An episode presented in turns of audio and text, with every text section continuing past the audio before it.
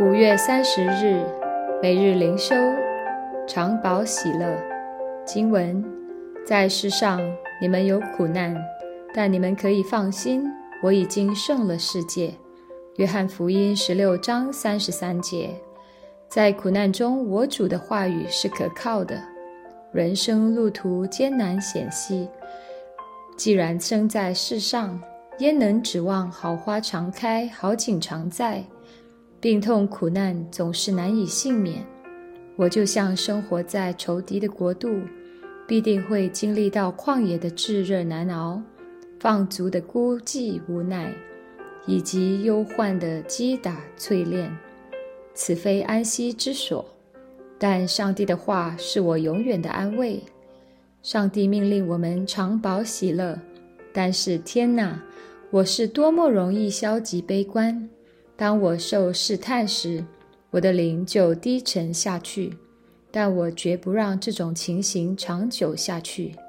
上帝既然吩咐我常保喜乐，我就不准自己继续颓废消沉。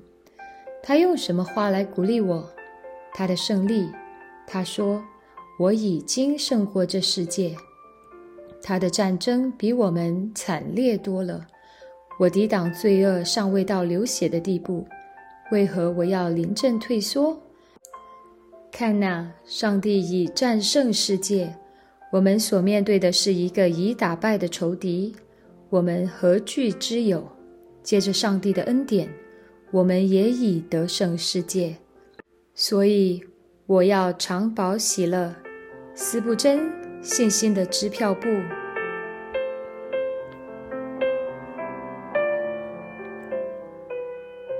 每日读经，阿摩斯书七到九章，公义与慈爱相会。阿摩斯书最后三章是一段关于审判的意象。阿摩斯在这里证实以色列民正在面临致命的危险。首先是七章一到九节中的三个意象，上帝向阿摩斯表明，他审判以色列的刑罚要像蝗虫过境一样。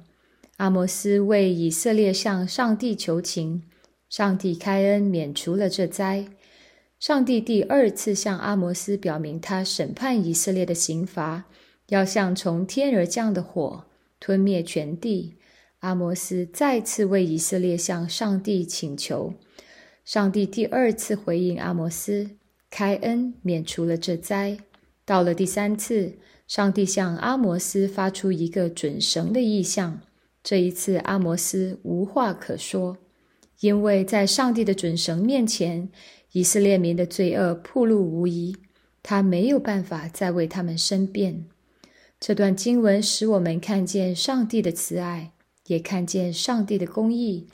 阿摩斯和耶和华上帝之间的对话，与创世纪十八章亚伯拉罕和上帝之间的对话有异曲同工之妙。我们看见了相似的模式，而这种模式其实今天也在世人心中存留。你是否曾经苦恼过，为什么上帝的审判常常看起来如此不近人情？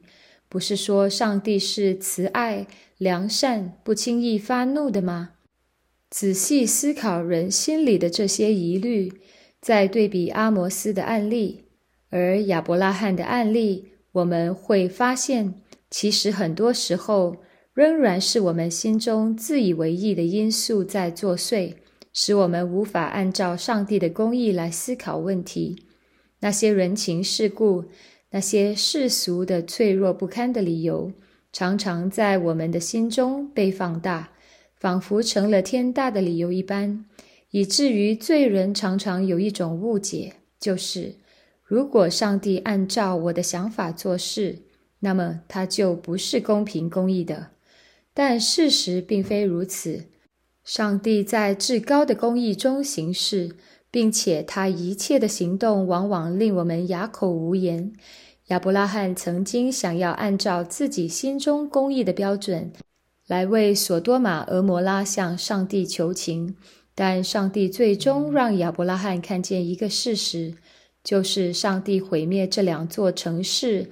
完全是出于公平和公义，当时并非没有存留慈爱怜悯，罗德一家最终从中得救了。但这并不妨碍上帝按照公平与公义审判这两座城市。我们总是倾向于淡化人的罪，以至于我们总是倾向于不信任上帝的公义。这就是我们每一个人时常会有的行为。在今天的经文中，阿摩斯与上帝之间的对话也是如此。然而，上帝要让阿摩斯看见，让他无话可说。所以他最终向阿摩斯展现了准绳的意象，使阿摩斯明白，上帝并非没有慈爱与怜悯，只不过与此同时，上帝也是圣洁公义的主。他行使这一系列的审判，并非师出无名。以色列民确实犯罪了，他们理当为此而受审判。七章的后半段是一段历史记载。进一步印证了北国以色列的罪恶。当阿摩斯发出预言时，北国的祭司亚玛谢作为北国的宗教领袖，去北国以色列王面前控告阿摩斯，污蔑他，说他图谋陷害以色列王。阿摩斯为自己辩解，他说：“我本不是先知，但是上帝选召我，我才来说这预言。”对亚玛谢而言，阿摩斯的辩解是一种无声的羞辱。当先知不守本分之位时，上帝就兴起其他原本不是先知的人来做先知的事。以色列的结局近了。在第八章，上帝有显出另外一个意象，即夏天的果子。果子一词和结局一词发音相似，这里是一种常见的双关用法。上帝最终指出了世人得生命的关键。八章十一节是本章的高峰。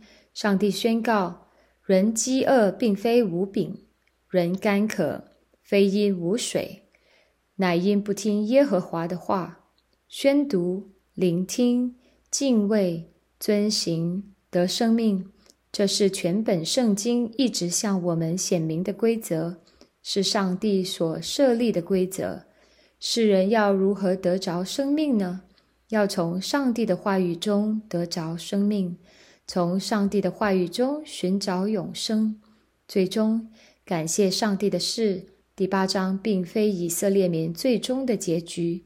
上帝在第九章中赐下了复兴的预言。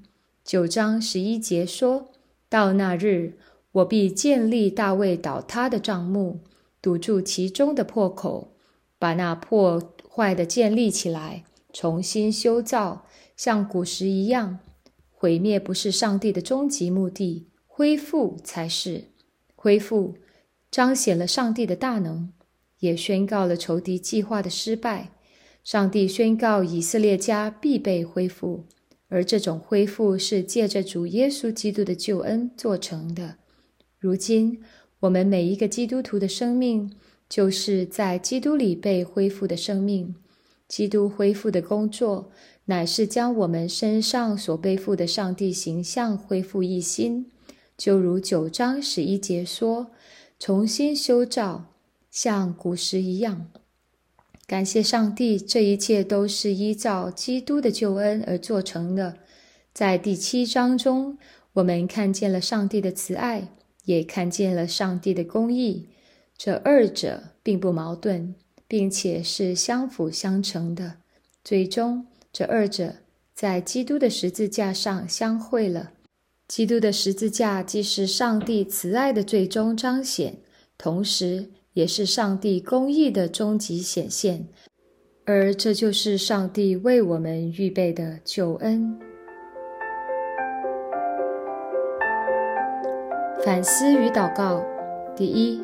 你是否曾经在心中质疑过上帝的作为，特别是关于上帝在历史中的作为？比如，是否质疑上帝为什么要使一个巨大的灾难降临到某个民族或是某个人身上？思考一下，是什么样的思考导致了你会有这一类的疑问？第二，在今天的经文中，阿摩斯与上帝对话的过程。给你带来什么样的启示和反思？通过思考七章一到九节，你发现世人在思考上帝的作为时，很容易出现哪些偏差？我们应该如何避免这些偏差？亲爱的天父，感谢你赐下你的独生爱子耶稣基督，在基督的十字架上，你的慈爱与你的公义相会。使我们看见上帝在永恒中的奥秘，正是借着我们的救主耶稣基督而成就，以至于我们这些属于基督的人，今天得以坦然无惧地来到你的施恩宝座前，得恩惠、蒙连续。